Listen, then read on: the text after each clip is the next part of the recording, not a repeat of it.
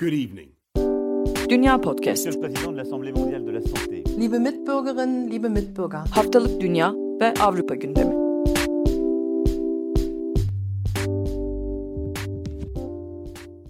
Herkese merhaba, Dünya Podcast'a hoş geldiniz. Ben Akın Art, Nida Dinçtürk ve Seda Karatabanoğlu ile birlikte bu haftada sizler için Almanya'nın, Fransa'nın ve İngiltere'nin gündemini değerlendireceğiz. Hepimizin fazlasıyla yorgun olduğu bir günde yapmak zorunda kaldık bu kaydı. Hem bültenin hem podcast'in vaktinde sizlere ulaşabilmesi için. Hepimiz gün boyu çalıştık. Ee, Nida bir de üstüne şu an jet lag'la cebelleşiyor söylediğine göre Evet. Ekstra bir yorgunluk içerisinde başlıyoruz programa. Hepimize kazasız bir program dileyerek ben ilk sözü almış olayım. Ee, sonrasında devam ederiz. Ee, şimdi Almanya'da geçen hafta bir önceki hafta alınan önlemlerin uzatıldığını söylemiştim. Bu hafta bu olmadı ama buna yakın bir durum, bir tartışma yaşanmaya başladı. Almanya'da şimdiye kadar Lockdown Light diye anılan bir kapatma vardı. Detaylarını daha önceki programlarımızda anlatmıştık. Geçenlerde, geçen hafta çarşamba günü e, Leopoldina Ulusal Bilim Akademisi e, bir araştırma yayınladı. Bu akademinin işlevi de şu, onu da söylemiş olayım. Hükümete bilimsel ve siyasal konularda danışmanlık vermekle yükümlü görevli resmi bir makam. Tavsiye niteliğinde tabii ki bir şeyler öneriyorlar fakat ciddi alınırlığı yüksek bir kurum. 24 Aralık ve 10 Ocak tarihleri arasında ciddi bir kapatma yani dükkanların vesairede kapandığı bir e, lockdown'u tavsiye etmiş e, Leopoldina Akademisi ve bu kararın Alman siyasetinde büyük oranda kabul gördüğünü söylemek mümkün. Elbette ayrıksız sesler de var. Fakat Başbakan Merkel e, bu kararı, bu çağrıyı değerlendirdikleri açıklamasında bulundu. Daha sonra yaptığı açıklamalarda bu tarz bir kapatmanın kendisinin de tercih edeceği bir şey olduğuna dair, desteklediğine dair ipuçları verdi, öyle söyleyelim. Bununla birlikte Almanya'nın en kalabalık eyaletinin Kuzey Ren-Vesfalya'nın başkanı olan Armin Laschet de lockdown'u desteklediğini ve Almanya çapında önlemler alınmasının daha uygun e, olduğunu söylemiş. Fakat daha önceki programda bahsetmiştik. Önlemler biraz sıkılaştırılmaya başladığı vakit başka eyaletlerden itiraz sesleri gelebiliyor diye. E, Aşağı Saksonya eyaletinde ve Schleswig-Holstein eyaletlerinde mesela bir önceki tartışmada ayrıksız sesler çıkmıştı. Bu tarz bir kapanma geldiği takdirde eyaletlerin bunu ne kadar uygulayacağı, ne kadar uygulamayacağı, nasıl tartışmalarla karşı karşıya kalacağımız henüz belli değil. Şimdiye kadar benim görebildiğim e, Thüringen eyaletinin sol partili başkanı Ramelov karşı çıkmış bu kapatmaya. Onun dışında sermaye temsilcileri de tabii üretimlerini aksatacağı için Alman Sanayiciler Birliği mesela karşı çıkmış. Merkel ayrıca yaptığı konuşmada aydınlanmanın gücüne inandığını söylemiş. Avrupa'nın bugün geldiği noktanın aydınlanmayı Fransa'dan ses geliyor şu anda. Seda siz göremiyorsunuz ama aydınlanma dediğim anda coşkuyla karşılık verdi. Heyecanlandım. Avrupa'nın bugün geldiği noktanın aydınlanmayla açıklanabileceğini, aydınlanmaya borçlu olduğunu söylemiş. Doğu Almanya'da yaşadığı dönemde fizik okumasını da buna bağlamış. Yani pek çok şey görmezden gelinebilir fakat yer çekimi, ışığın hızı, bilimsel olgular bunları yok sayamazsınız açıklamasında bulunmuş. Bu vurguyu belki daha önce varlığından bahsettiğimiz aşı karşıtı ve bilim karşıtı bir takım popülist söylemlere dair bir tür kendi tabanına mesaj olarak okumak belki de mümkün. E, diğer yandan yaptığı bir diğer önemli vurgu da şu. Biz bu süreci diğer ülkeler gibi, diktatörlüklere benzeyen ülkeler gibi yönetemeyiz. Bu çok açık değerlendirmesinde bulunmuş. Almanya'da her bireyin sorumluluk içerisinde hareket etmesini biz önceledik. Bunun üzerinden bir strateji geliştirdik demiş şimdiye kadar. Ki bir miktar evet yani Avrupa'nın kalanından dahi ayrılacak şekilde daha yumuşak önlemler alınmıştı şimdiye kadar. Mesela hiçbir zaman sokağa çıkma yasağı olmadı genel olarak. Bunun gibi durumları oldu. Ee, da, daha ziyade belli kısıtlamalar, kişi kısıtlamaları getirmişti. Tabii burada kastettiği daha çok Çin gibi ülkeler. Avrupa'nın geri kalanı değil. Bunu da şu yüzden söylüyor belli ki. Temel hakların kısıtlandığı eleştirisi çok fazla vardı bir süredir. Bildiğiniz gibi bu doğrultuda eylemler de yapılıyor. O yüzden böyle bir pozisyonu olmadığını izah etmek için Almanya'nın böyle bir vurguya gitmiş gibi geldi bana. Bununla birlikte bir diğer önemli gündem Almanya gündemi değil ama hepimizi ilgilendiren hem Avrupa'yı hem Türkiye'yi ilgilendiren gündem AB zirvesi yapıldı bildiğiniz gibi. Yani Türkçe basına da büyük oranda yansıttığı için ben çok fazla üzerinde durmayacağım. Fakat kısaca özetlemek gerekirse Türkiye'nin Doğu Akdeniz'deki faaliyetleri sebebiyle bir aşamalı yaptırım kararı alındı. Fakat aslında daha büyük bir yaptırım kararı, daha büyük bir ambargo bekleniyordu bildiğiniz gibi. Silah boykotlarını vesaire de içeren. Fakat bu konuda bir görüş birliğine varılamadığı için böyle bir karar çıkmamış oldu. Çıkan karara göre e, yaptırım listesi genişletildi. Doğu Akdeniz'de sondaj faaliyetine katılan kişi ve kurumlar listeye eklendi. Fakat dikkat çekici olan şu belki de top Amerika'ya atıldı. Yani Türkiye ile ilgili alınacak karar konusunda Joe Biden'ın işte başkanlığa başlaması sonrasında bir bütün halinde karar alınması yönünde bir ağırlık olduğu basın tarafından çokça yazılmıştı. Sizler de büyük ihtimalle denk gelmişsinizdir. O yüzden bir NATO ülkesi de olan Türkiye'yi belki de ancak bu şekilde daha etkili bir şekilde durdurabileceklerini veya anlaşmaya zorlayabileceklerini düşündükleri için böyle bir karar alındığını söyleyebiliriz. Bir de daha önce anlattığımız Alman gemisinin Türk gemisini arama meselesi falan. Açıkçası hemen kesildi bugünden biz o hafta konuştuktan sonra. Yani biraz yüzlerine gözlerine bulaştırdılar demek mümkün. Çünkü bir hamlede bulundular, bir şey yapamadılar, bir yere gitmedi. Şimdilik böyle bir karar alındı. Son olarak eğlenceli bir haber verip bir değişiklik yapmak niyetindeyim. Aşırı sağ yok, Covid yok, hatta siyaset de yok bu haberin içerisinde. Benim çok hoşuma gittiği için kısaca bahsetmek istiyorum. İsviçre'de 89 yaşında bir kişi Herman Untenere evde oturmaktan sıkılmış ve kendisine bir Twitter hesabı açmaya karar vermiş. Bu hesabı açtıktan birkaç gün sonra da 5000 takipçiye ulaşmış ve Twitter kullanmayı da çok fazla bilmediği için bence gayet sempatik bir şekilde yorum yazan herkese cevap vermiş vesaire falan. Bir anda bir fenomene dönüşmüş. Frankfurter Allgemeine Zeitung'dan, FATS'tan Johannes Rita bir röportaj yapmış. Fakat çok konuşkan bir e, amcamız değil beyefendi öyle gözüküyor. çok kısa cevaplar vermiş. Bunlara çok kısaca değineyim. Nasıl oldu buna nasıl karar verdiniz diye sormuş. O da demiş ki evde çok canım sıkılıyordu. Torunlarından biri önerdi. Ben nasıl açacağımı bilmiyordum Twitter hesabını. Oğlum bana açtı. Sağ olsun demiş. Gelen tepkilere şaşırdınız mı? Sorusu. Evet şaşırdım. Bugün bir televizyon kanalından aradılar. İsviçre'de bir kere olabilecek bir şey bu falan diye böyle büyük büyük laflar etmişler. Neden bahsettiklerini anlamadım demiş. Sonraki soruda herkese yanıt verdiğiniz için bu kadar popülerleşmiş olabilir misiniz? Çünkü Twitter'da bu çok sık yapılmıyor diye sormuş gazeteci. Oğlum bana insanlara teşekkür edilmesi gerektiğini söyledi Twitter'da. O yüzden ben de cevap verdim. çok tatlı ya. Açıklama yapmış. Çok çok tatlı gerçekten. Sen anlatırken aklıma Afterlife geldi. Onlar da böyle tuhaf hatta saçma olayları gidip haberleştirmeye çalışıyorlardı ya. Ha, evet evet. Yerel gazetede. Evet öyle bir şey de kurulabilir. Bir yandan öbür şey yani 5000 takipçiye ulaşmışsınız buna senelerce ulaşamıyor bazı Twitter kullanıcıları falan denmiş. Tekrar aynı cevap. Evet alışılmadık bir durum ama ben neden böyle olduğunu anlamadım. Ya bu yaşlıların coolluğu ne olacak bu? Geçen hafta da İngiltere'de ilk aşıyı olanların verdikleri tepkileri gördünüz mü? Yani dünyada kıyamet kopuyor ilk aşı yapıldı diye bizim e, elemanlar Bristol'deki amca şey diyor tatlım zaten bunun için gelmedik mi buraya diyor hemşireye. evet. İlk aşıyı olan hanımefendi de şey diyor. yani şu an bir şey hissetmiyorum. Ben oluşsam herkes olabilir. Ya evet tamam da. evet çünkü bedava bu yüzden olmalısınız. Öyle çünkü gerçekten. ücretsiz. böyle devam ederse herkese cevap vermezsiniz sanırım değil mi diye sormuş röportajı yapan kişi tekrar. Evet böyle devam edemez umarım artık durur demiş. Cool ve yaşlı Twitter fenomeni beyefendi. Artık sıkılmıyorsunuzdur herhalde diye sormuş. Hani sıkıldığı için açmıştı Twitter hesabını. Evet telefonum sürekli çalıyor. Dediğim gibi bugün televizyondan aradılar kabul etmedim. Ben onların yani böyle kamuoyunun aradığı tip değilim.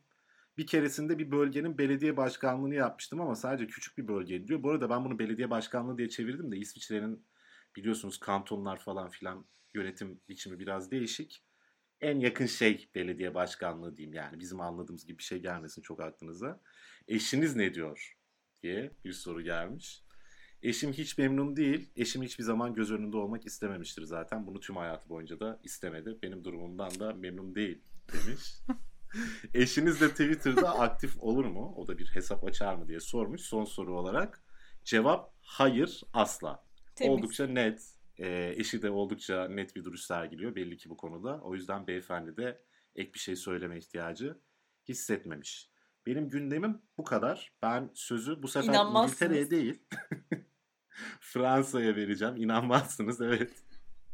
Sözü bu sefer ikinci olarak Fransa'ya ve Seda'ya bırakacağım. Ben Fransa gündemine geçmeden önce bu AB Liderler Zirvesi'yle ilgili e, bizim daimi konuğumuz diyebileceğimiz Sezin Öne gazete duvarda bir yazı yazdı. Türkiye-AB ilişkileri e, Türkiye-ABD ilişkilerine bağlı diye.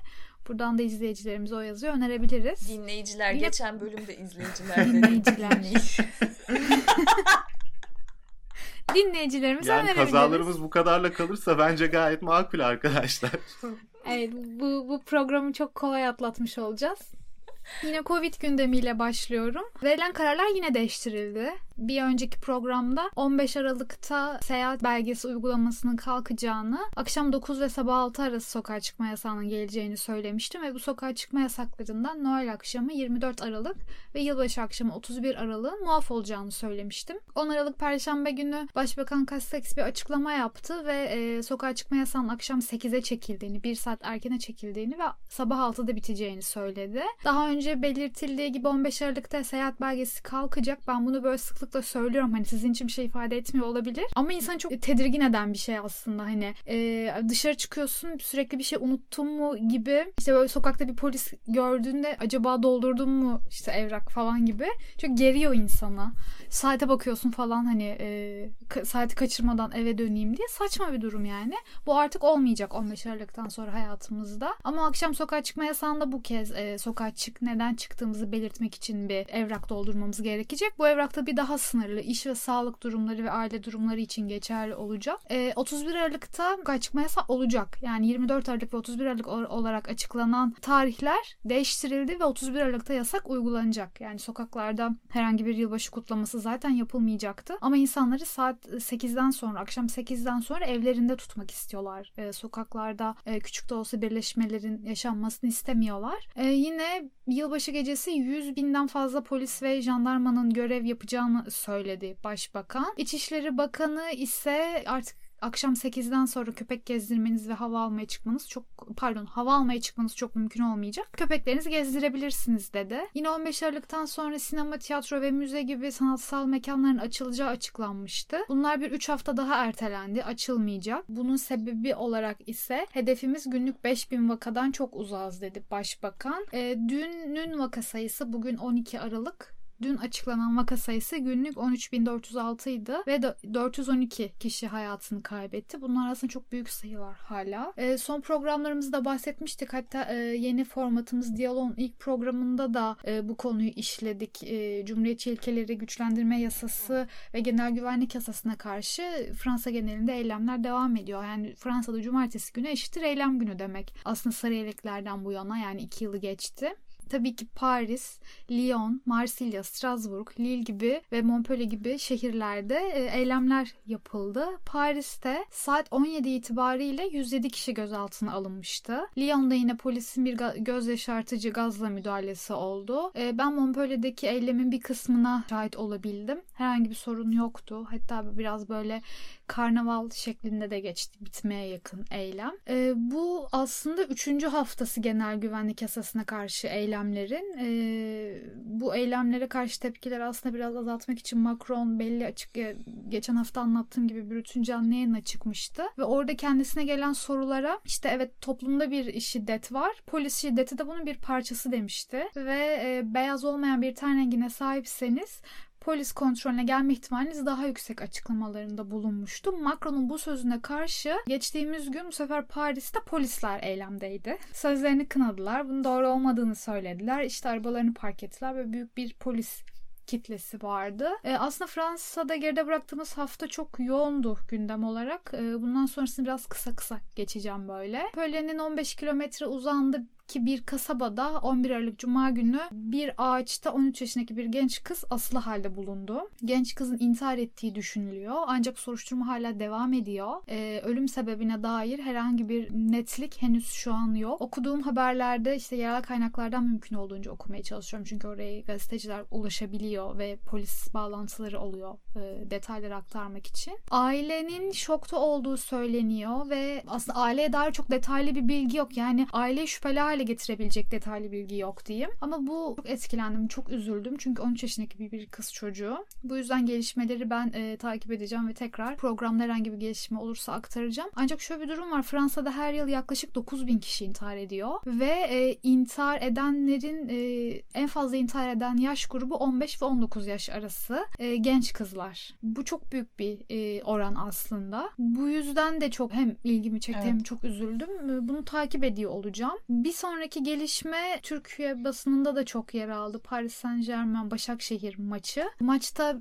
dördüncü hakem Rumen Sebastian Coltescu diye okunuyor sanırım. Kamerunlu futbolcu Pierre Webo'ya karşı işte Rumence'de siyah anlamına gelen bir kelime kullanıyor ve sonrasında işte bunu diğer futbolcular ve Başakşehir'in e, teknik direktörü duyuyor. Müdahale ediyorlar ve o gün maç ertelendi. Maç Paris'te yapılıyordu. Ertesi gün tekrar oynandı. Paris basının, e, Fransa basınına da bu çok yer aldı. Hatta e, bu olaydan ziyade Türkiye'de basının da yer alma biçimi Fransa'da haber oldu. E, çünkü Erdoğan bunu kınadı, e, iktidara yakın basın kınadı. Fransa basını da Erdoğan ve iktidara yakın bu durumu kınıyor, ırkçılığı kınıyor. Ancak muhalefet de onu MHP ırkçılığı. evet evet falan. kesinlikle bunun yani Evet ya böyle, bu oldu Yeni arkadaşlar. Şafak'tan bahsediyor. İşte e, MHP'den bahsediyor. Aslında bunlar e, ırkçı ve iktidara yakın oldukları söyleniyor. İşte muhalefet iktidarı ve iktidar yanlısı basını ikiyüzlükle suçluyor diye haberler yer aldı. Hatta Evrensel ve Cumhuriyet'in başlıklarına da yer verildi Fransız basınında. Buradan Burak'a selamlarımı ilatıyorum. Benim de yaşadığım şehir olan Montpellier E, Montpellier Belediye Başkanı e, bu bölgedeki bir camiyi satın alma girişiminde bulundu. Çünkü camiyi Fas Krallığı satın almak istiyor. Diyaloğun yani yeni formatımız Diyaloğun ilk bölümünde de konuştuğumuz Cumhuriyetçi ilkeleri güçlendirme yasasında yani resmi adı böyle ama aslında radikal İslam'a karşı laikliği koruma yasası olarak ortaya çıkmıştı ilk başta. Bu yasa bu yasada zaten yer alıyor camilere e, işte camiler derneklere bağlı derneklere olan e, dış desteği de azaltmak istiyorlar. Belediye başkanı Elif Oz aslında bu yasaya gönderme yaparak bu bir laiklik meselesi e, ve bağımsızlık meselesi. O yüzden dış e, başka bir devletin bizim egemenliğimiz altındaki bir nasıl diyeyim bir kurumu kuruma müdahale etmesi kabul edilemez diyor ve sürekli egemenlik ve laiklik üzerinden bu camiye e, Fas Krallığı'nın almaması gerektiğini söylüyor. Buna dair girişimleri var. Yani bak neler olacak takip edeceğiz elbette. Ama burada bu yani Montpellier Ero bölgesinde yer alıyor. Ero Özgür Düşünce Federasyonu'ndan bir yetkili ise aynı şekilde e, Amerika Birleşik Devletleri ve Vatikan da e, bazı dernekler üzerinde finansal destek sağlıyor bazı derneklere. Öyleyse onların fonları da yasaklamamız gerekli gibi e, bir açıklamada bulunuyor. Ancak e, Montpellier Belediyesi kararlı gibi. Yani aslında eleştiri de var e, bir belediyenin cami satın alması girişimine. Diğer e, dinlerle bir tut yani diğer dinlerle kıyaslanıyor bu karşı düşünce ama Montpellier Belediyesi kararlı gibi e, ne olacağını göreceğiz. Son haberim köpek insanı ısırırsa haber olmaz ama insan köpeği ısırırsa haber olur deriz ya. E, o onunla ilgili bir haber. Paris Belediye Başkanı Anne Hidalgo e, 2018'de yaptığı e, atamalardan dolayı e, 90 bin euro para cezasına çarptırıldı. Bunun sebebi ise 16 koltuğun 11'ine kadın atamasıydı. Bunun cinsiyet eşitsizliğine karşı olduğu gerekçesiyle e, ceza yazıldı. E, yapılan denetlemelerde. Ancak e, Anne Hidalgo'nun insan kaynakları sorumlusu e, bir açıklama yaptı ve dedi ki bence çok e, mantıklı bir açıklama. Yaşadığımız gecikmeleri yak- yakalamak amacıyla e, böyle bir atama yaptık. Bunu kınamak paradoksaldır diyor. Yani bir yandan kadın haklarını savunarak bir yandan böyle bir ceza kesmeyi anlamsız buluyor kendisi de. Paris'e dair şöyle detaylar var. Yani 16 koltuğun 11'ine kadın atanmasından dolayı bir ceza kesiliyor ama şehrin toplam iş gücünün %56'sını kadınlar oluşturuyor. Teknik hizmetlerdeki mühendislerin sadece %40'ı kadın ve çöp toplayıcıların %5'i kadın. Ee, ve şehir genelinde kadınlar hala erkek meslektaşlarına göre %6 az kazanıyor. Bunu da e, habere eklemek isterim e, İngiltere'ye sözü vermeden önce. Evet sevgili dinleyenler ben İngiltere'deki gündemi aktarmadan önce bir ifşaatta bulunmak istiyorum. Çünkü programa başlamadan önce Seda Karatabanoğlu hepimize ayar verdi. Bu bölümde 30 dakikayı geçmeyeceğiz dedi. Benden 2,5 dakika çaldı. Şimdi Özür diliyorum. lütfen Bütün dinleyenlerin önünde özür diliyorum. Şimdi lütfen gelip e, Twitter'dan, Instagram'dan bize yazın. Bizim bölümlerin 40 dakikaya uzaması sizi yoruyor mu, sıkıyor mu? Bizim dinlenme oranlarımıza göre 30 dakikalık programların daha çok e, dinlendiğini görüyoruz. Ama yani her türlü geri bildirime de açığız. Ona göre Akın'la birlik olup Seda'yı darlayacağız ya da rahat bırakacağız. Bunun ardından İngiltere'de geride kalan haftalarda neler oldu? Gene muhteşem şeyler oldu. Ee, aslında Postit'in İngiltere ile alakalı ilk bölümünde de benim e, anlattığım gibi aşılama başladı. 90'lı yaşlarındaki iki kişiyle Margaret Keenan ve William Shakespeare aşılandı biliyorsunuz e, e, İngiltere'de. E, bu aslında İngiltere tarihinde görülmüş en büyük aşı seferberliğinin ilk iki kişisiydi. Aşılanan ilk iki kişisiydi. Hemen ardından büyük gruplarla önceden çizilmiş yol planına uygun olarak aşılama seferberliği başladı ve devam ediyor. E, bu tartışmaların devamında aslında hani geçtiğimiz hafta aktardığım gibi neden İngiltere AstraZeneca ve Oxford işbirliğinde üretilen aşıyı kullanmadı, neden ilk ruhsatlandırma ona e, verilmedi tartışmalarının devamında henüz gündeme düşen bir başka yenilik aslında Oxford AstraZeneca aşısının Rusya'nın ürettiği Sputnik aşısı ile birleştirilmesi söz konusu. Aynı aşının iki dozundan yapılmasından daha büyük bir koruma sağlayıp sağlamayacağını test etmeye karar verdi aslında iki kurum. Bununla alakalı ilerleyen günlerde gerekli olan deneyler yapılacak. Burada tabii enteresan bir e, yapı var. Aslında belki Seda e, biraz daha detayına değinmişti önceki programlarımızda. Dünyanın çeşitli yerlerinde üretilmiş aşılar farklı e, formüllere dayanıyor. Oxford AstraZeneca aşısıyla Sputnik aşısı aslında bir soğuk algınlığı virüsü olan adenovirüsün değiştirilmiş bir versiyonuna dayanıyor. Aslında aynı tip iki tür aşı olduğu için bir araya geldiklerinde e, atıyorum Sputnik aşısından iki doz olmak yerine bir doz Sputnik, bir doz Oxford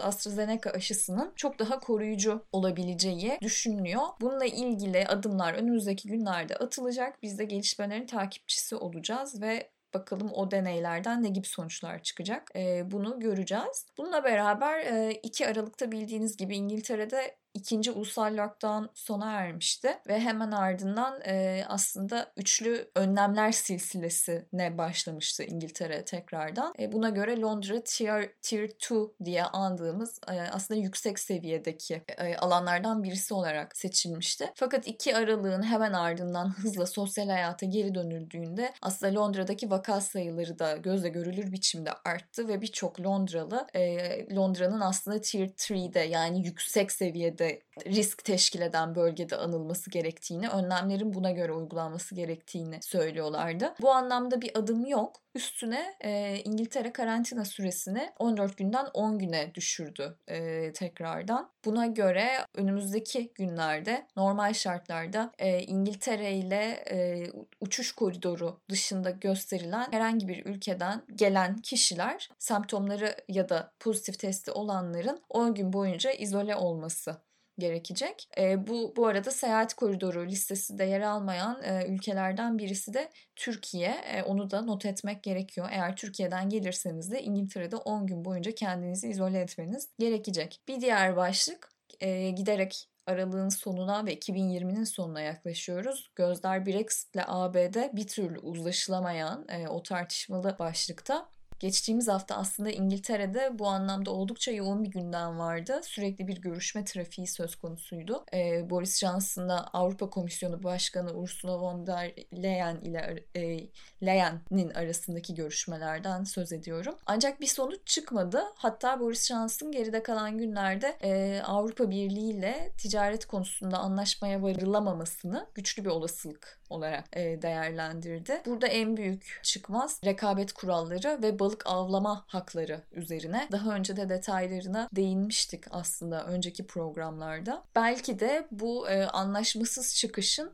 iki tarafa da avantajları ve dezavantajları neler olacak diye detaylı bakabiliriz. Ee, önümüzdeki günlerde belki bir diyalog programında konunun uzmanı olan bir isimle bir araya gelmek e, zihin açıcı olabilir bu konuyla alakalı. Yine Avrupa Birliği'nin bitişiyle e, aslında Türk vatandaşlarını da ilgilendiren bir başka başlık Ankara Anlaşması da sona eriyor. Bu nedenle e, Aralık ayı boyunca aslında İngiltere'ye Ankara Anlaşması ile göç etmek üzere başvuran kişilerde rekor düzeyde düzeyde artış e, görüldü. Bununla ilgili BBC Türkçe'den Onur Erem'in e, özel haberi dikkat çekti geride kalan haftada. Rakamlardan söz etmek gerekirse 2013'ten sonra her yıl Ankara Anlaşması başvuruları katlanarak artmış vaziyette. 2013-2017 yılları arasında 1,5 ile 2 kat arasında artış gösterirken 2019'da %200'den fazla artışla başvurular 4000'e geçmiş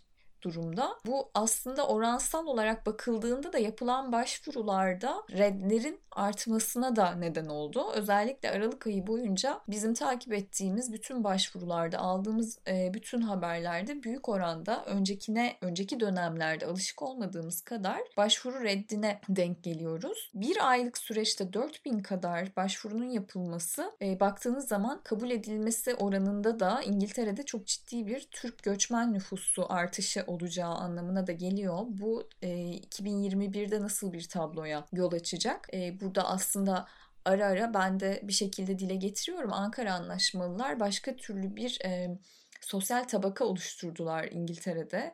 Çünkü çok e, benzerlerinden ayrılan bir vize türü anlamına geliyor Ankara Anlaşması. Bir taraftan da oldukça nitelikli göçmen e, kapısı araladı diyebiliriz. Bu arada e, İngiltere bu konuyla alakalı tansiyonu düşürmek adına yeni yılda devreye girecek sistemle beraber Türklerin de İngiltere'ye gelebilmesinin yollarının hala açık olacağına dair açıklamalarda bulundu. Fakat burada Kanada'dakine, Avustralya'dakine benzer bir tür puanlı sistem var ve Ankara Anlaşması kadar kolay bir başvuru yöntemi değil. E, aslında bununla ilgili de e, uzmanlarla çeşitli görüşmeler yapıyoruz diyalog formatımız için. Bu konuyla alakalı da farklı başlıklarda yani hem hukuk hem sosyoloji hem psikoloji başlığında e, neler oluyor neler olacak bir taraftan Ankara Anlaşması ile halihazırda İngiltere'de bulunan göçmenlerin hayatı nasıl etkilenecek Brexit sonrasında sorularının yanıtlarını arayacağımız e, söyleşiler sizinle olacak aslında önümüzdeki haftalarda. Onu da şimdiden duyurmuş olalım. E, İngiltere'nin gündemi